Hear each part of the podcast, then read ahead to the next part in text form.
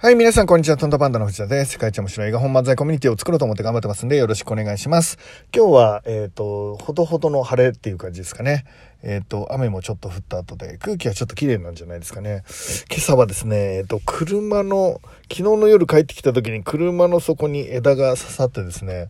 あの車のちょうど真ん中あたりに刺さってるので手が届かないんですね。その小枝が刺さったまま抜けないっていう、まあ、状態でですね。えっ、とこの後、あの工場にね持ってかなきゃ抜けないっていうもうでも小枝によってですね僕の結構な大事な時間を取られるっていう。まあこれも何か縁なのかなと思って、えー、としっかり、えー、とその工事の間はですね工事に行くまでの間は、えー、としっかり仕事を、えしていこうかなと思ってます。でえっ、と どうでもいい話どうでもいい話すいませんでした。えっ、と今日はですねえっと、製品の良さって何なんだろうっていう、どう伝えていくんだろうっていう話を中心にしていこうと思うんですけど、えっと、これは、あの、何か皆さんがサービスを提供したり、えー製品をね、売ったり、えーしていくと思うんですけど、まあ、これからね、えっと、1億総アントレプレナー時代に入ると思うので、マイクロアントレプレナーっていうんですかね、えっと、小さい、え企業をですね、どんどんやっていくなんていう言い方が、まあ、主流になってくることは間違いないと思うんですね。で、えっと、1個の仕事、1個の雇われだけで食べていくのが本当に大変な時代になってくるかなっていうことですね。で、だからいくつかの仕事をしながら、まあ、収入を、えー生計を成り立たせていくっていう。昔だったら、あのーなんだろうな、あのーな、ななんか、あの、貧乏な男の子が彼女のために絶対幸せにしてやるって、もう彼女、愛してる彼女が子供ができちゃったから、だからその分自分が働いてって朝から晩まで6つぐらい掛け持ちで仕事しながら、もう365日24時間働いて、えっ、と、彼女のために稼いでいくなんていう、あの、ドラマ見てなんか最後疲れてぶっ倒れてみたいななんかシーン見たことあると思うんですけど、えっ、と、昔はだから複数の仕事を持つっていうのは、まあ辛いことっていう感じだと思うんですけど、これからの時代はですね、まああの、複数の仕事を持つっていうのは、おしゃれでかっこよくてセンスよくて幅広い生き方っていうふうに概念が変わってきてるんですね。もう今すでに来てるんですね。で、なので、えっ、と、複数の仕事をやっていくっていうことになると思うんですけど、その中で自分で製品作ったり、あの、自分が大好きなものを自分で作ってそれを販売したりね、えっていうのが、まあ、結構ね、大きな、えっ、と、ビジネスになってくるんじゃないかななんて思うんですけど、その時にですね、作った製品、あの、まあ、昨日、一昨日のお話でもしたようにですね、あの、基本的には、もう、あのハマれるもの、えーえーと自分が幸せになるためには、えー幸せに生きるためには、えーハマれるものを見つけてそれで人を幸せにするっていう2段階必要なんだよと。ハマれるものにはまるっていうこととそれによって人を幸せにするっていう2段階ができたら、えー結構豊かに生きれますよっていうお話をまああの詳しくは前のラジオ聞いてもらった昨日か一昨日かその前かぐらいに話したやつを聞いてもらえばいいと思うんですけどそのえーっとハマれるものを見つけたら、えー誰かにね、えーその自分のえーハマってるもので幸せになってもらうっていうサービス設計をあの製品設計をねまあしていくっていう必要があると思うんですけど。でえっ、と僕自身はですねうんその時に、えーまあいろんな製品をあの今まで発売してきたしもう全然ダメだったのもあるし、まあ、ダメだった理由がですね明確なものもあるし自分が頑張らなかったからっていうものもあると思うんですけど、えっと、とにかく一つ言えることはですね、えっと、どうしたらそれをあの手に取ってくれるんだろうっていうああこれ探してたのっていう黄金の瞬間あるじゃないですかああこれこれっていう瞬間えっとね、それのイメージにとにかく時間を費やしてたのね。ああ、これこれこれ、ああ、これ、これなんだよね、探してたのみたいな。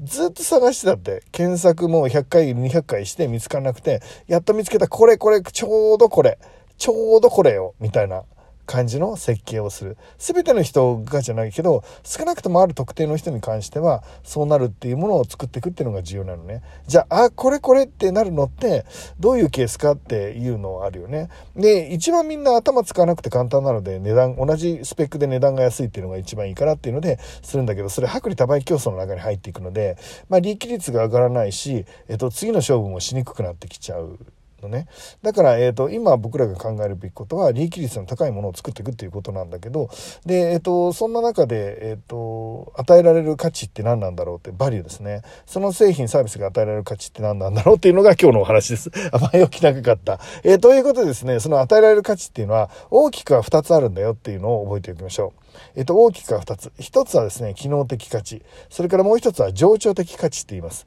えっと、機能的価値はもうそのまま機能スペックですね。客観的に見ていいものであると、え便利なものであると、使い勝手がいいっていうのを、まあ、表せるものですね。で、情緒的価値っていうのはなんとなくそれを持ってると、えっと、理屈はわかんないけど、なんか幸せになれるみたいなものですね。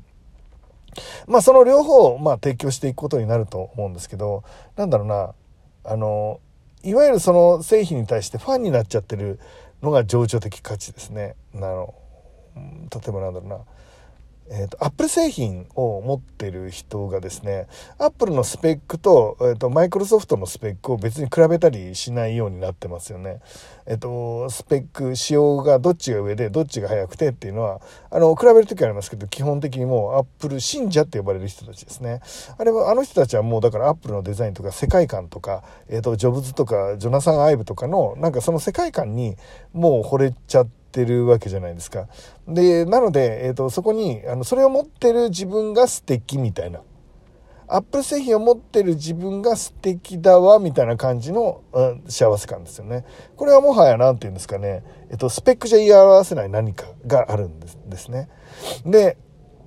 その情緒的価値を、あの、あ、やっぱこれいいわ、素敵だわ、これ欲しいわって。えっ、ー、と、アップル、もう同じ製品がアップルっていうロゴが入ってるのと入ってないだけで、値段が2倍になってもアップルの方買っちゃうっていう人もいるっていうことですね。もうスペックは全く一緒で、同じ工場で同じ素材で同じものを作ってたとしてもです。まあ実際はないですけど、作ってたとしても、えっ、ー、と、アップルっていうだけで、えっ、ー、と、2倍の値段で買っちゃうっていう人もいるっていうことですよね。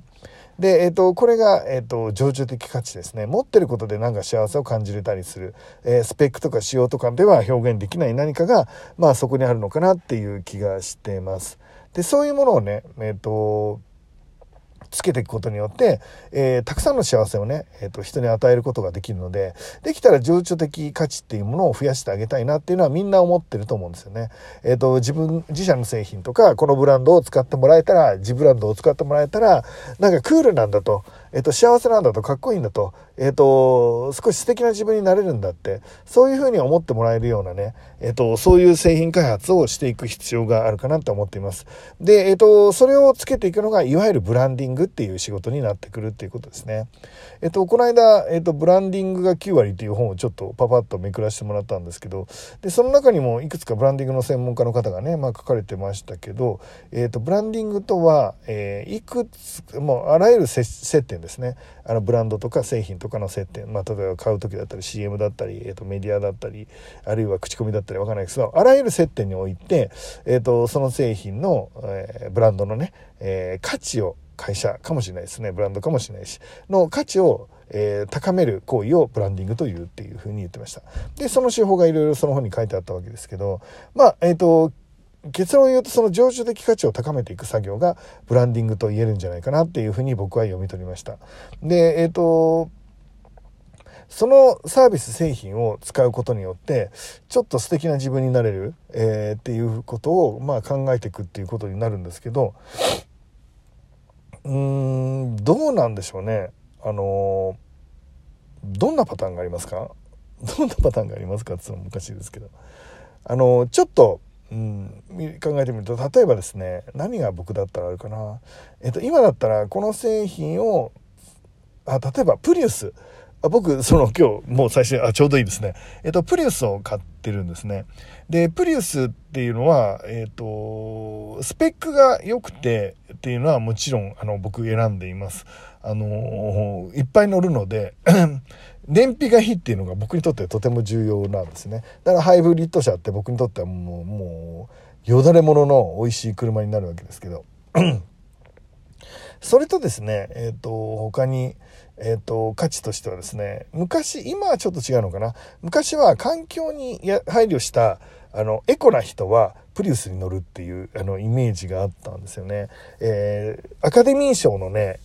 表彰式、あの、レッドカーペットですね。あの派手なタキシードみんなセレブたちが来て集まるっていう、ハリウッドに集まるっていう。あの、えっ、ー、と、回の時ですね、ディカプリオがですね、えっ、と、普通だったらベンツとかベントレーとかにの後部座席に乗って着いたら、えっ、と、運転手の人が扉を開けてくれて、セレブの人たちがもうドレスでこう出て赤絨毯を歩いていくっていうパターンなんですけど、ディカプリオはですね、自分でプリウスで来て、自分で運転して自分で駐車場に止めて、で、えっ、と、そこからテクテク歩いてくるっていう登場の仕方を、えー、したっていうニュースを見たんですよね。で、つまりディカプリオがやってることは、えっ、と、私は環境に配慮している、えー、先端のセンスのいい人ですよっていうのを表現してたっていうことになるんですけど、えっ、と、それができるのがプリウスっていう、まあまあ、これブランドですよね。で、えっ、と、なので、えっ、と、情緒的価値があって、プリウスに乗ってるだけで、なんか俺って、えっ、と、先端のおしゃれな環境に優しい人間なんじゃないかななんて思わせてもらってるっていうのがちょっとあるのかななんて思っています。で、こういうふうにですね、えっ、ー、と、いろんな製品に関しては、えっ、ー、と、機能的価値、要はスペックを上げることと、情緒的価値を上げるっていうこと。そして特に、えっ、ー、と、スペックはほどほどいいものはもう世界中でできてしまう傾向にあるので、作り方も簡単にネットでわかる時代ですから、今の時代だと、その情緒的価値をどう上げていくかっていう設計が、まあ、えっ、と、利益率を上げる最大のポイントになってくるということですね。えっ、と、一概にブランディング、えー、まあ、という言葉でまとめられるのかちょっと僕もまだ整理はできてないですが、いわゆるその、えー、製品に対してですね、えー、持つことによって幸せを感じれる、えー、何かを提供するのも一つ手なんじゃないかなと思います。一つは世の中のためになる、えプリウスのような製品であるっていうこと。これを買うことによってこう。で、この会社を応援している私は素敵。で、この会社をの製品を使っている私はセンスがいい。みたいなやつです。で、それを設計していく必要がある。さて、えっ、と、僕はこれからリンゴ姫をどういう設定ををしていくんでしょうか。えっ、ー、と、そんなブランドのことを今日は考えながら、